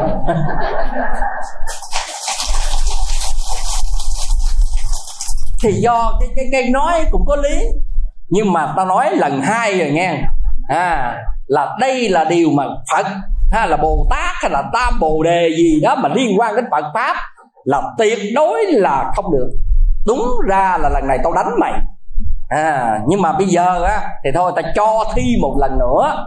À nhưng mà đừng bao giờ đụng chạm đến tất cả những gì về phật pháp. Rồi nó dạ. À, dạ thì sau khi dạ rồi cái ông trưởng giả nhìn vòng vòng cái ông thấy trên cái vách nhà ông có bức tranh con hổ. Cái này làm thân hổ đi. À, thì cái chàng này ứng khẩu làm liền. À, bích trung hữu nhất khổ thân ly tam xích thổ thượng báo tứ trọng ân hạ tế tam đồ khổ thì các vị biết rằng hai câu này là trong cái bài khể thủ của tất cả các kinh mà dẫn nhập để tụng á thì nó lại có hai câu này. Thượng báo tứ trọng ân là trên đền bốn ơn nặng á hạ cứu hạ tế tam đồ khổ là dưới cứu khổ ba đường á. Thì ở đây cái chàng này mới làm bốn câu rất là hay. À, bích trung hữu nhất khổ tức là trên vách á, là có một con hổ. Thân ly tam xích thổ tức là thân cách với mặt đất là tam xích là 3 mét ba thước á thượng báo tứ trọng ân là trên đền bốn ơn nặng. À, hạ à, tế tam đồ khổ dưới cứu khổ ba đường. Thì ông trưởng giả nghe rất là hay nhưng mà có hai cái câu này. Câu ông đã thuộc lòng trong cái kinh phổ môn trong kinh kim cang ông từng đọc. Cho nên bây giờ ông nói hay là hay nhưng mà đánh là đánh cỡ nào tao cũng đánh. Thì chàng này năn nỉ nói ông ơi con đâu có lỗi phật con đâu có nói bồ tát gì đâu. Nhưng mà mày dẫn hai câu này trong kinh kinh phổ môn. À, thượng báo tứ trọng ân hả? Tế tam đồ khổ. Mày giỡn mặt tao hả? Chiêu ngươi hả? Đánh con cờ nào đánh? Nhưng mà do làm hay quá cho nên tôi đánh mày ba chục cây. Không cho đạt mà cũng không đánh một trăm cây. Mà cuối cùng đè đã đánh ba chục cây như vậy thì sau khi đánh rồi, chàng rể này cũng đau đớn, khóc lóc, ông ơi, con đâu có cố ý chiêu chọc ông đâu này kia. Nhưng mà ông nói là, ông hỏi thiệt nha, ngươi có phải là ngươi thầy tu không vậy? Nói dạ không. Nói, ngươi không là thầy tu, nhưng mà sao kinh điển ngươi thuộc lào vậy? Ngươi thông dữ vậy? Ngươi rất thông minh, ngươi chỉ đâu ngươi làm thơ chúng đó, mà tại sao? Có một cái phạm ở trong đó là câu nào ngươi cũng đưa phật pháp vào? Có phải ngươi đến đây ngươi chọc tức tao thì cái chàng rể này nói, ông ơi, con có ở không đâu mà đi chọc tức không à. Nhưng mà hỏi vậy tại sao biết Phật pháp? Ông ơi, con không biết, con ở gần chùa, con nghe kinh ghiết nó thấm tương, thấm chào nào con không biết nữa. Con rất là vô tình. Ông nói thơ tới đâu con đặt đó, con đâu có kịp chuẩn bị đâu. Cho nên làm sao con có ý chiêu ngươi không thì lúc đó cái đứa con gái ở trong nhà kiến hết những cái diễn biến rồi, mới ra mới can với cha. Cha à chàng đã nói rồi, không phải là thầy tu, nhưng mà ở gần chùa nghe kinh phật biết nó thấm về cái triết lý phật pháp, thì cha thấy rằng á, anh ta không có ý chọc cha, nhưng mà do thấm nhiễm nhiều nó trở thành cái thói quen, cho nên là nói nó dễ bị thâm nhiễm vậy đó, giống như là người tu rồi cái nói gì nó cũng có cái câu tương trao trong đó vậy đó. À, thì thôi cha khó khăn quá làm chi? Một năm rồi có ai mà tuyệt vời được như chàng này đâu. Thì ông ông trưởng giả nghĩ rằng chắc con mình nó cũng có cảm tình với giả này. À, cho nên mới ra can thiệp như vậy. À, mà thật ra cũng đúng. Nếu nó chiêu ngươi nó đâu có làm hoài như vậy để nó bị đòn. À, mà phải nói là giỏi tài là có tức là chỉ đâu làm đó hay. Thì cái ông này ông mới ông trưởng giả mới nói ông thấy là cơ bản nhất là được rồi đó. Cũng một phần là vì thương con một phần là chưa có ai tài năng như anh này cho nên ông nguôi cơn giận. Giọng nói thôi bây giờ được rồi ta cho ngươi một cơ hội cuối cùng. Ngươi làm thơ con gái ta đi. À, ông chỉ ngay đứa con gái của ông đứa con tên là lan phương. À, và khi chỉ ngay đứa con gái kêu rằng cái chàng này làm thơ thì chàng này mới làm thơ ngay. Đọc bốn câu liền. Nhật xuất hướng đông phương diện tợ minh cảnh trương dung sắc thậm kỳ diệu phổ chiếu biến thập phương. Cười à, cười là biết gì hả? Hả? À, các vị nghe là các vị hiểu ngay đúng không? À, thì cái anh này làm thơ ngay nhìn ngay đứa con gái lan phương công trưởng giả làm ngay bài thơ. Là nhật xuất hướng đông phương tức là mặt trời mọc ở ở hướng đông diện tợ minh cảnh trương. Tức là gương mặt nó sáng nó đẹp như là là gương gương sáng vậy đó. À, như là gương sáng vậy đó. Tức là khen cô con gái đó mà dung sắc thậm kỳ diệu là sắc đẹp của cô tuyệt vời quá đi. À, nhưng mà cái câu kết là gì? Chiếu khắp cả mười phương. Phổ chiếu biến thập phương là chiếu khắp cả mười phương. Câu này là câu ẩn ý trong phật pháp.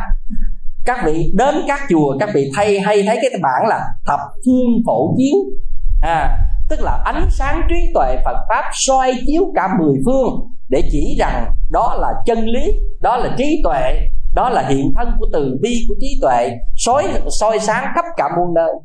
Cho nên khi đặt câu này, ông trưởng giả có một chút giận, nhưng mà kìm lại.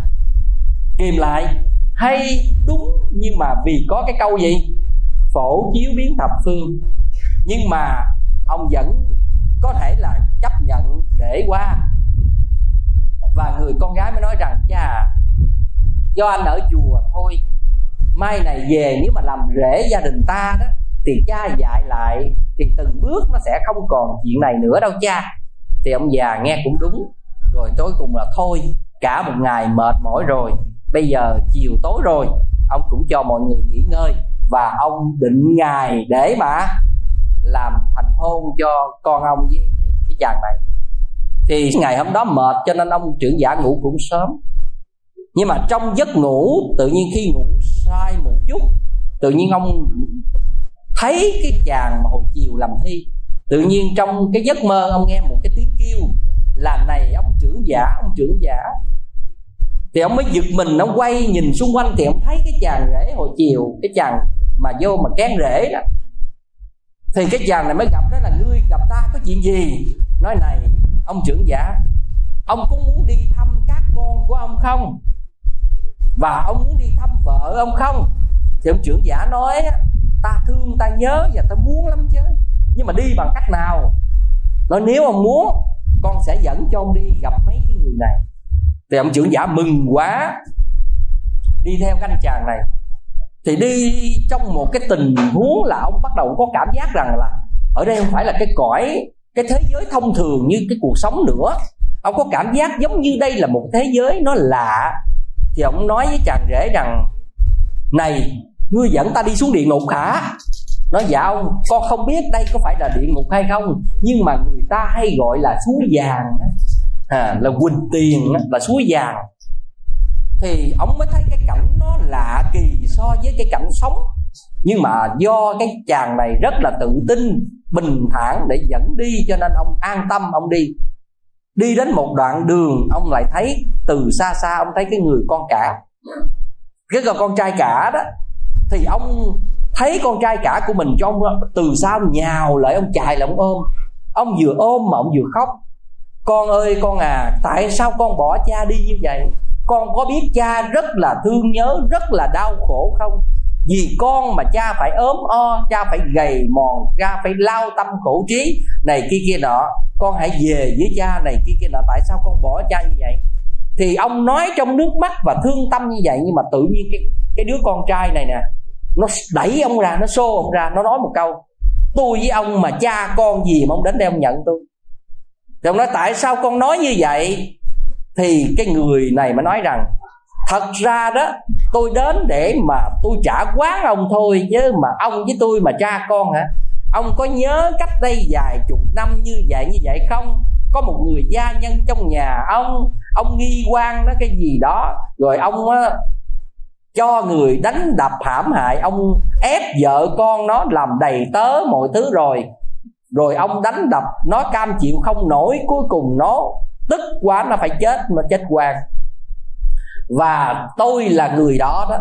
Tôi hận ông trước khi chết.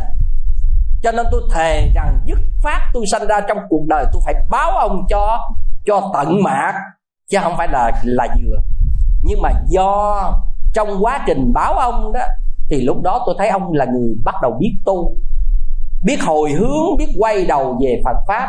Ông biết tụng kinh, ông biết ăn chay, ông mới niệm phật cho nên tôi nghĩ rằng ông đã hối hận rồi ông giác ngộ hồi đầu rồi. Cho nên ân quán tôi dừng lại tới đó và tôi đã ra đi. Cho tôi với ông mà cha con gì? Cho nên bây giờ đường ai nấy đi. Ông đừng kêu tôi và ông đừng có nhận tôi là con như vậy nữa. Không có ân tình gì đâu mà con với cái ở đây. À, nói rồi cậu này bỏ đi. Ông trưởng giả chơi với những lời nói này nó xoáy vào trong tim can của ông. Ông nhớ mồn một, ngày xưa như thế nào, cuộc sống như thế nào. Và ông chỉ khóc ròng thôi, ông nghĩ cuộc đời vậy sao? Thì cái người, cái chàng rể đó, chàng thi kén rể đó mới thôi ông ơi, đừng xúc động nữa. Bây giờ chúng ta đi gặp cái đứa con thứ ba đi đi gặp cậu ba đi. Thì ông này mới gạt lệ, ông trưởng giả gạt lệ đi gặp cái cậu thứ ba thì khi mà đi gặp cậu thứ ba đi từ đằng xa là đã gặp rồi. Thấy thì ông cũng chạy là ông cũng than khóc ông cũng nói y như cái cái, cái những lời với đứa con thứ hai vậy đó. Thì khi ông nói như vậy thì cái đứa cái đứa thứ ba này nó cũng đẩy ông ra y như vậy nữa. Nó ông sao ông nhận tôi làm con gì đó tôi với ông có con cái gì hết trơn trời ngày xưa ông nhớ đâu mấy chục năm trước ông mất vàng mất gì ở trong nhà ông. Ông nghĩ rằng là tôi ăn cắp cho nên á, ông ép gia đình tôi ông ép tôi ông vét hết cái cái cái cái tài sản này kia cái nợ của tôi. Cho nên bây giờ á là sau khi ông làm cho tôi đánh chết tôi tức tưởi quá tôi tự giận tôi chết. Quan ức tôi thề rằng tôi sẽ quay lại tôi báo ông. Cho nên ông biết từ khi mà tôi sanh ra cho tới lớn tôi đâu khi nào tôi khỏe đâu. Tôi bệnh hoài cho gia đình ông hao tài tốn của. Ông phải lo hết cái này tới cái kia. Nhưng mà tôi thấy rằng sau này ông giác ngộ nè ông biết nương phật pháp nè, ông biết tu hành nè, ông biết ăn chay, làm phước, ông tụng kinh, ông lại phật, ông làm lành. Cho nên tôi thấy ông như vậy rồi, tôi mới dừng lại. Tôi nghĩ rằng ân quán đã đến lúc kết thúc rồi, cho nên tôi ra đi. Tôi tha ông đó, chứ không phải là là tôi với ông là cha con gì đó ông đừng có nhận ở đây. Rồi nói rồi, cậu này đẩy ông đi. Xin thưa với các vị nghe thương tâm quá mà vỗ tay. Hả? Thì ông trưởng giả lúc đó ông mới đứng khóc ròng và ông mới đau khổ mới nói với chàng rể, thì ra trên cuộc đời này là một cái cái kịch trường trả dai sau con. Toàn là dai trả ân quán giang hồ như vậy sao? Không thật nghĩa là cha con thân thuộc như vậy sao? Sao mà nó giả tạo, mà nó đau đớn, mà nó nó nó cũ sầu như vậy, thì cái người cái người chàng rể này mới nói rằng á, ông ơi, cuộc đời là như vậy. Oan oan tương báo, tình thù tất cả mọi thứ đều phải giải quyết sòng phẳng trong mỗi kiếp người. Và không có ngày kết thúc hết kiếp này đến kiếp khác, chừng nào đến khi con người giác ngộ mà thôi. Lúc đó ông trưởng giả thấy thất vọng quá trời rồi cuối cùng cái người này mới dẫn đi đến gặp cái cậu thứ ba. À, cái cậu thứ tư á cậu, cậu cậu con trai thứ tư. Thì đi đến gặp cậu con trai thứ tư á thì cậu này nhẹ nhàng hơn. Ông trưởng giả cũng ôm cũng khóc cũng nói nhớ nhung như vậy. Thì cái cái cậu con trai này không nói nặng lời như mấy vị trước nhưng mà cũng vẫn nói cùng một ý. Ông à tôi với ông không phải cha con gì hết á ngày xưa khi cha tôi chết, tôi nghèo khổ quá, tôi không có tiền mua hòm. Tôi cũng không có tiền để làm đám. Tôi không có không có tiền xây mồ cho cha tôi. Tôi có đến vay nợ ông năm lượng vàng. Nhưng mà ông không cho. Cho nên cuối cùng tôi đi ăn cắp. Tôi ăn cắp và tôi nói rằng trong đời tôi tôi phải cố gắng làm để trả nợ này cho ông. Nhưng mà chẳng may sau đó tôi bị bệnh và chết cho nên tôi chết rồi tôi mới tái sanh vào nhà ông. Và ông nên nhớ rằng từ khi sanh ra cho đến lớn, tôi lúc nào tôi cũng siêng năng tôi làm việc để mà tôi trả nợ cho ông. Và cả một quá trình dài, tôi đã làm thẳng dư của cải trong gia đình ông rồi. Tôi trả hết những gì mà tôi nợ ông rồi. Cho nên bây giờ ông hãy để cho tôi ra đi. Cho nên ân nghĩa của ông tôi cảm ơn nợ ông tôi cũng đã trả. Bây giờ tôi với ông chia tay không còn nợ nần với ai nữa. Cho nên ông thông cảm điều đó cho tôi. Rồi cậu này cũng gạt tay ông ra đi. Ừ. ông đau khổ vô cùng. Và cuối cùng đi tìm bà vợ thì cũng cảnh tương tự. Sở dĩ bà vợ mà khóc chảy máu mắt vào đuôi mù và đến chết là do bà ngày xưa bà nói dối bà hại người ta rồi người ta bắt lỗi bà bà thề. Bà nói bà mà có sai như vậy thì bà sẽ bị ra máu mắt, đuôi mù và bà chết bằng cách đó. Cho nên cuối cùng bà cũng chết bằng cách đó. Thì khi mà ông trưởng giả gặp lại bà nói, ông ơi, tôi nghĩ không có đất trời, không có nhân quả, không có tội phước. Cho nên tôi nghĩ lời nói gió bay. Cho nên tôi nghĩ tôi nói để tôi thắng, tôi nói để tôi gian nó, tôi nói để tôi hại nó xong rồi thôi. Tôi đâu biết rằng trời cao có mắt có nhân, có quả như vậy. Cho nên tôi phải bị quả báo, rồi tôi phải chảy máu mắt, rồi tôi đuôi mù, rồi tôi chết. Bây giờ tôi đọa vào đây. Tôi rất là đau khổ, ông ơi. Bao nhiêu tháng trời không có cơm ăn, không có gì cả, không có nước uống. Ông về dương gian ông hãy tụng kinh niệm phật sám hối cho tôi, tất cả mọi thứ. Chứ bây giờ, tôi bây giờ tôi hiểu được phật pháp thì tôi đã muộn rồi thì khi tất cả những lời này bà nói ra, ông trưởng giả tê tái trong lòng, không còn biết gì nữa cả, và ông ngậm ngùi. Thì cái cậu này mới dẫn ông nói, ông à trời sắp sáng rồi, thôi chúng ta phải về chia tay bà. Thì trước khi ông thức dậy thì nó có chuyện vậy.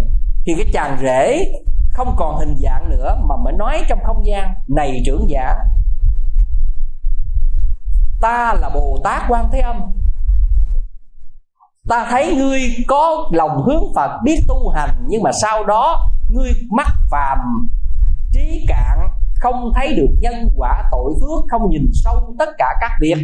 Cho nên ngươi mới quay lại mà ngươi bán phật, bổ pháp, ngươi khinh ghét ghét tăng bảo này kia kia nọ.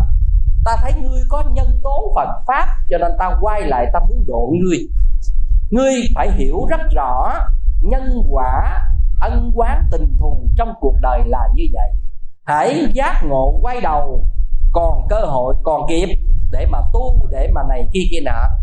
Ta là hiện thân làm cái chàng rễ để mà muốn thức tỉnh những hạt giống lành, những hạt giống phật pháp đây ông. Bây giờ ta cần sự giác ngộ đấy ông thôi. Ta độ ông như vậy, hãy cố gắng thức tỉnh mà tu hành, nói xong biến mất.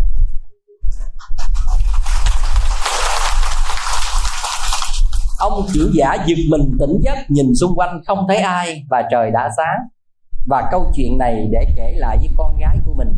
Cuối cùng trong câu chuyện kết thúc là ngôi nhà ông trưởng giả biến lại thành một ngôi chùa và hai cha con đồng tu có nghĩa là cải gia vi tự à. vậy thì tôi nói với các vị như thế nào? Tôi nói là những điều mà tôi dẫn nhập hồi nãy những điều mắt thấy tai nghe nhưng mà không hiểu.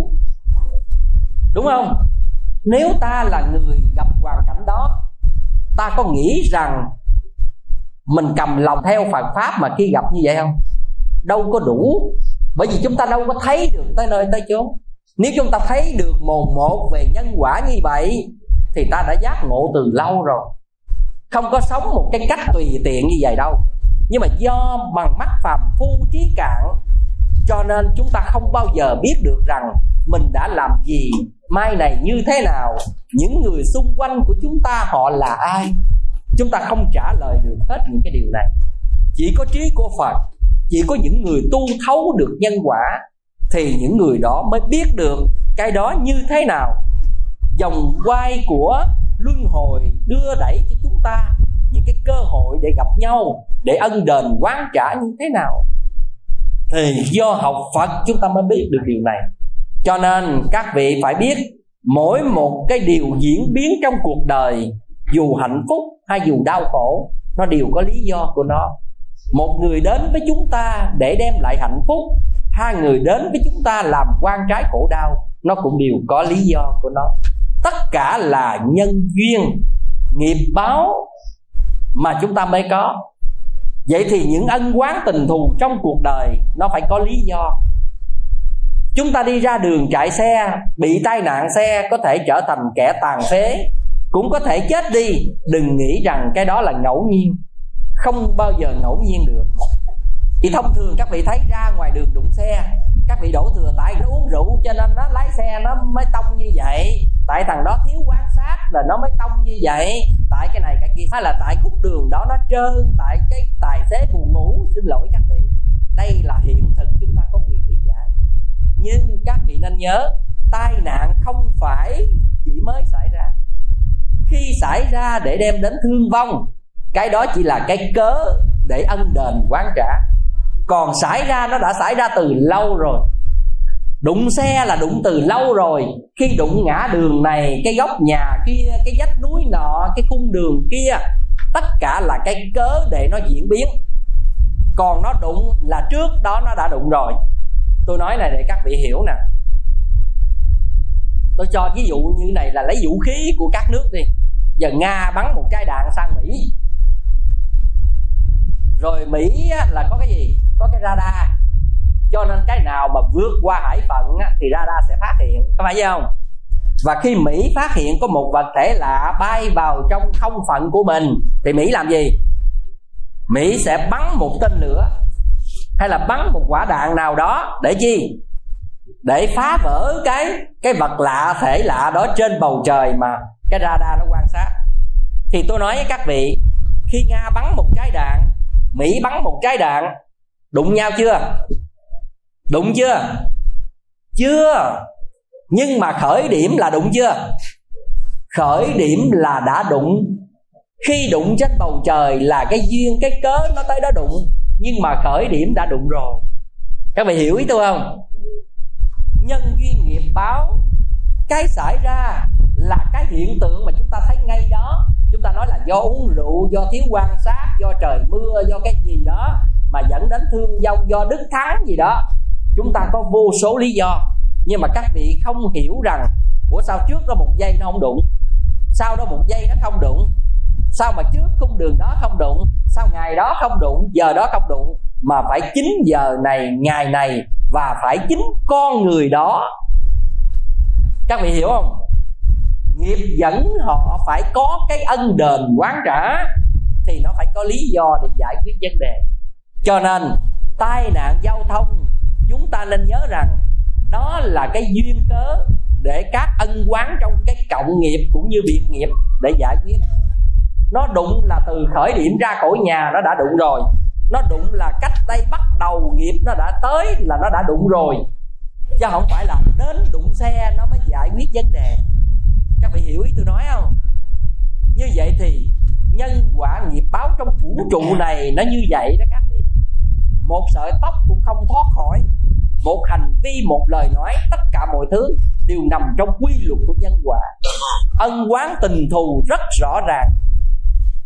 Cho nên các vị thấy rằng những người mà bệnh bán thân bất toại thậm chí mê man mà nhiều năm không chết người thân thấy khổ quá cho nên đa, đa phần họ điện thoại họ thưa với tôi thầy ơi ba con hay là má con hay là ông con bà con gì đó hay là một người thân nào đó bây giờ nằm lỡ lưng hết rồi.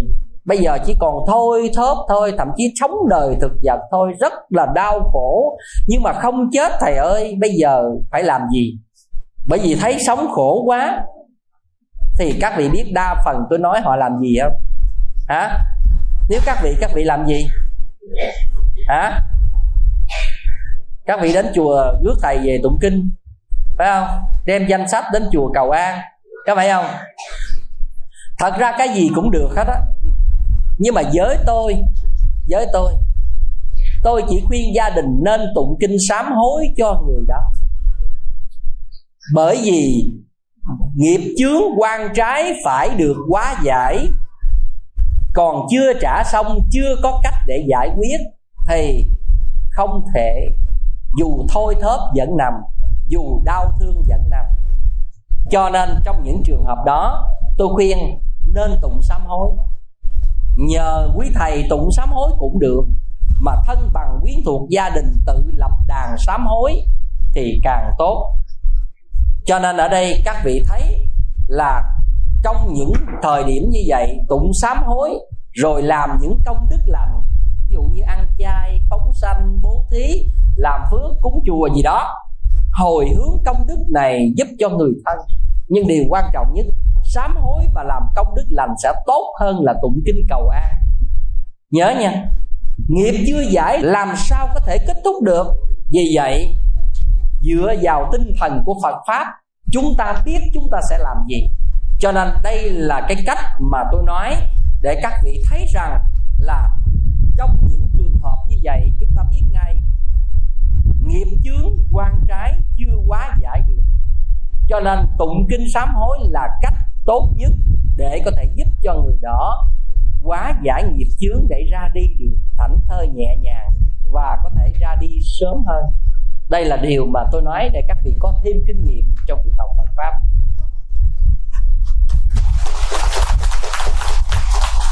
Rồi, các vị biết hồi nãy thầy đã lên đưa tờ gì không? Đưa cho tôi tờ giấy nói rằng còn 15 phút nữa và như vậy thì à, chúng ta chỉ còn 15 phút. Tôi sẽ chia sẻ cho các vị một chút nữa để chúng ta kết thúc cái buổi nói chuyện này. Cũng bằng câu chuyện nhân quả. Để các vị thấy được rằng là quy trình của nhân quả là một sự thật. À, thì ở đây tôi kể cho các vị nghe đây là một câu chuyện tôi được đọc rất lâu trong một cái tác phẩm gọi là dương nhân quả. Và câu chuyện này là một câu chuyện thật ở miền tây quê hương của tôi. Thì nói chung nội dung câu chuyện được nêu ra là gì cái gia đình ông này là ông ba ông trồng mía.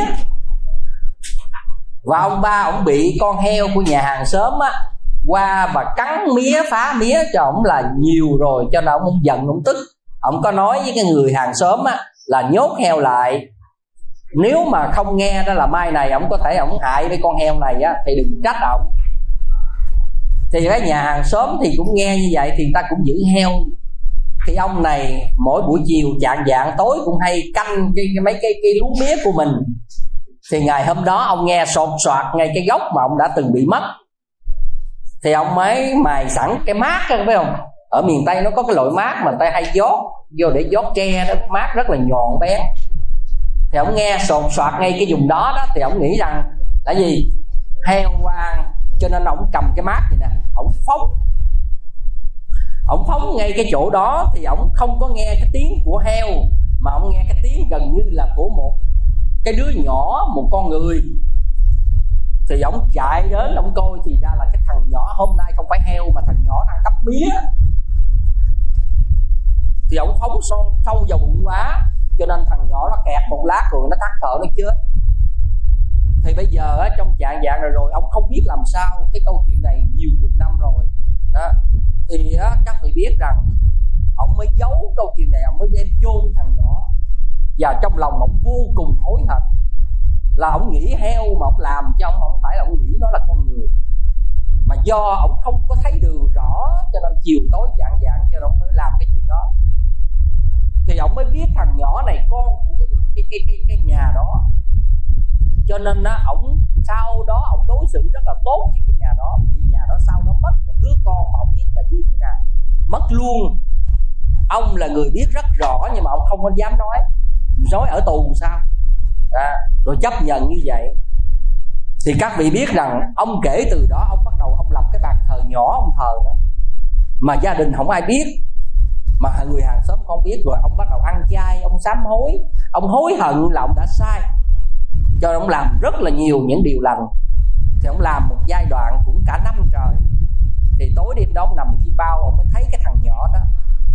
Thì thằng nhỏ mới nói ông một câu này nó ông ba, tôi biết ông không phải ác ý ông đâm tôi, mà vô tình thôi cho nên là ông đâm tôi chết.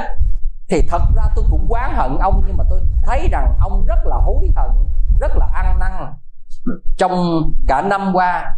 Cho nên thôi ông đừng hối hận nữa cái này vô tình thôi tôi cũng không có nghĩ gì đâu. Bây giờ đến ngày tôi đi rồi thì mai này tôi sẽ sanh vào cái nhà đó đó. Tôi sẽ sanh ra có cái dấu ở bên hông của cái bụng tôi nó vẫn còn cái dấu như là cái vết ông đã đâm. Ông nhớ nhận diện ra như vậy và ngày đó tháng đó tôi sẽ sẽ sanh ra. Và chỉ rất rõ là như vậy các vị. Thì cái ông ba này ông ông ông ông, ông tỉnh giấc thì bắt đầu ông mới ông mới theo dõi, theo gì, dõi theo cái giấc mơ đó, ông đi tìm. Thì thiệt ra đúng ngày tháng đó, nơi gia đình đó có sinh ra một cái đứa trẻ, bé trai. Và ông lân la ông tìm cách để ông có thể đến gần và sau này ông có thể thăm được thằng nhỏ. Thì ông để ý đúng y chang như cái vết bụng. Còn một vết thẹo y chang là cái mà ông đã phóng dao trước đó. Thì ông biết chính xác là cái cái thằng nhỏ như nên ông về, sau này ông mới tìm cách ông giúp đỡ cái gia đình đó. Và ông thương cái thằng đó như cháu ruột của mình. Từ nhỏ gia đình không hiểu làm sao mà, ủa, ông ba với nó có gì đâu mà sao mà thấy ông thương, ông thăm ông lo, quần áo, ăn uống. Ông lo y như cháu ruột của ông thì thôi, gia đình thấy vậy, cũng cảm thấy giống như là là thân thuộc rồi, coi như giận ông ba giống như người thân thì các vị biết rằng nhiều năm như vậy đến 8 năm 10 năm gì đó thì hôm đó gia đình không có ai ở nhà. Thì thằng nhỏ nó mới chỉ ông ba cái trái đu đủ.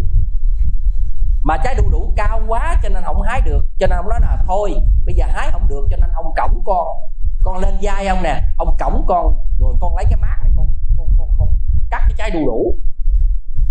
Thì cũng cái chuyện này cũng vô tình thôi khi ông cổng nó lên nó cắt trái đu đủ nó cắt làm sao mà nó hung đòn tay, nó cắm xuống, trở lại bụng ông thì hết hồn gia đình mới chở đi, bắt đầu tá quả lên kêu mọi người để chở đi bệnh viện tất cả mọi thứ rồi. Thì cuối cùng trước khi chết, ông mới nói lại toàn bộ câu chuyện đó. Và vì sao? Là ông thương thằng nhỏ này, và dù hôm nay nó có lỡ tay vô tình nó làm đâm vào bụng ổng, thì ổng cũng cam chịu, đó là ổng đã gây ra đây là một câu chuyện thật. Được người xưa truyền lại một cách rất là rõ ràng để các vị thấy rằng gieo nghiệp vô tình vẫn có lý do. Dù không phải là ai ác, ai thù để trả, nhưng mà trong nghiệp vô tình vẫn có những cái lý do. Cho nên đó là những điều khó nói. Cho nên những điều diễn ra trong cuộc sống rất là thật, rất là rõ. Vì vậy, người tu từng bước có trí tuệ chúng ta mới thấy được cái này, thấy được cái kia, mà chúng ta đầy đủ tỉnh giác, chánh niệm để chúng ta quá giải trong cái tâm bình tĩnh, chứ không phải trong cái tâm thù quán, giận tức, sân si. Đời ai cũng có lý do để gặp khổ hết á. Mỗi người, mỗi hoàn cảnh, niềm vui và hạnh phúc đang xen.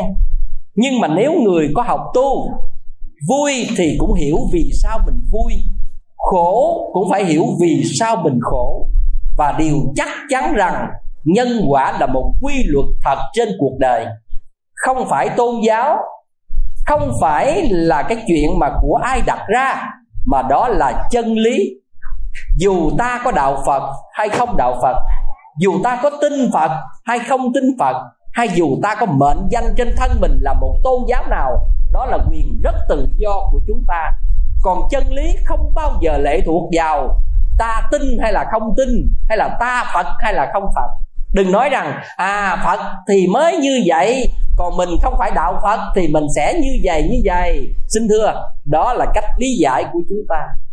Giống như hồi ban sáng tôi quy cho các phật tử. Tôi có nói, giống như cục lửa. Cục lửa thì sao? Nóng. Cục lửa vốn nóng. Đụng vào thì sao? Phỏng đúng không? Vậy thì bây giờ người thấy đường, biết cục lửa nóng, đụng vào thì sao? Hả? Phỏng rồi một người không thấy đường, một người đuôi, một người mù, một người không thấy đường, đụng vào thì sao? Vậy thì ở đây, cục lửa vốn nóng, nó không thể thuộc vào người thấy đường hay không thấy đường.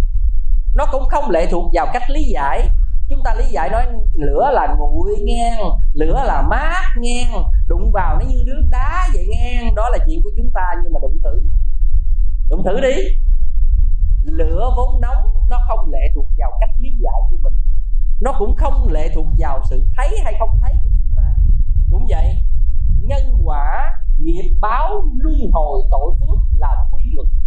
Nó không lệ thuộc vào anh đạo gì cũng không lệ thuộc vào anh đạo phật, không phải đạo phật, cũng không lệ thuộc vào anh tin hay là không tin. Đó là quyền của tất cả chúng ta. Nhưng quy luật của nhân quả tội phước luân hồi, nó diễn ra với mỗi thân phận con người một cách sòng phẳng. Không cần ai lý giải về nó, cũng như lửa vốn nóng. Không cần cách lý giải của chúng ta. Hiểu chỗ này không? Rồi, thì trong một cái thời gian được cho phép tôi rất là cảm động khi trời nóng như thế này mà phật tử gần xa chúng ta trở về đây tham dự và chú ý lắng nghe một cái buổi giảng với thời pháp dài như vậy. Mà các vị vẫn là thể hiện cái tinh thần học hỏi Phật pháp rất cao. Cho nên tôi quan nghênh tinh thần học tu của các vị. Tôi truyền trao những cái cơ bản nhất trong cái vấn đề mà tôi muốn đến với tất cả các vị nơi địa phương mình. Nguyện cầu chư Phật và nhất là vào thời điểm Phật đản này, sẽ là một cái điều hạnh phúc, an vui, một điều tốt đẹp đến với quần chúng chúng ta. Chư Phật sẽ gia hộ cho tất cả chúng ta, có đầy đủ duyên lành để hướng về Phật pháp, để có một cuộc sống an vui, hạnh phúc. Và người người biết đến Phật pháp, người người hiểu được Phật pháp, người người sống đạo đức để nơi quê hương chúng ta càng ấm no, hạnh phúc và tốt đẹp hơn. Trước khi tôi kết thúc bài giảng này, tôi đọc cho các vị vài vần thơ thôi. Không chọn bài thơ, nhưng mà cũng ít bài nó gần giống như trường hợp của chúng ta ở tại địa phương này. Mỗi tối dân quê đón gió lành, khắp chùa giàu dạt ánh trăng thanh. Tiếng chuông thức tỉnh lan xa mãi, an ủi dân lành mọi mái tranh. Trầm đốt hương thơm bay ngạt ngào thôn trên sớm dưới dạ nao nao, dân làng tắm gội lên chùa lễ 14 23 mỗi tối nào. Vì vậy, dân tôi sống thái bình, sớm khuya gần gũi, tiếng chu linh, sắn khoai gạo bắp nuôi dân sớm, xây dựng tương lai xứ sở mình. Thôi, tôi xin dừng bài à, chia sẻ lại tại đây lời cuối cùng xin chân thành cảm ơn ban tổ chức và chân thành cảm ơn các vị đã dành thời giờ quý báu chú ý lắng nghe. A gì đó Phật.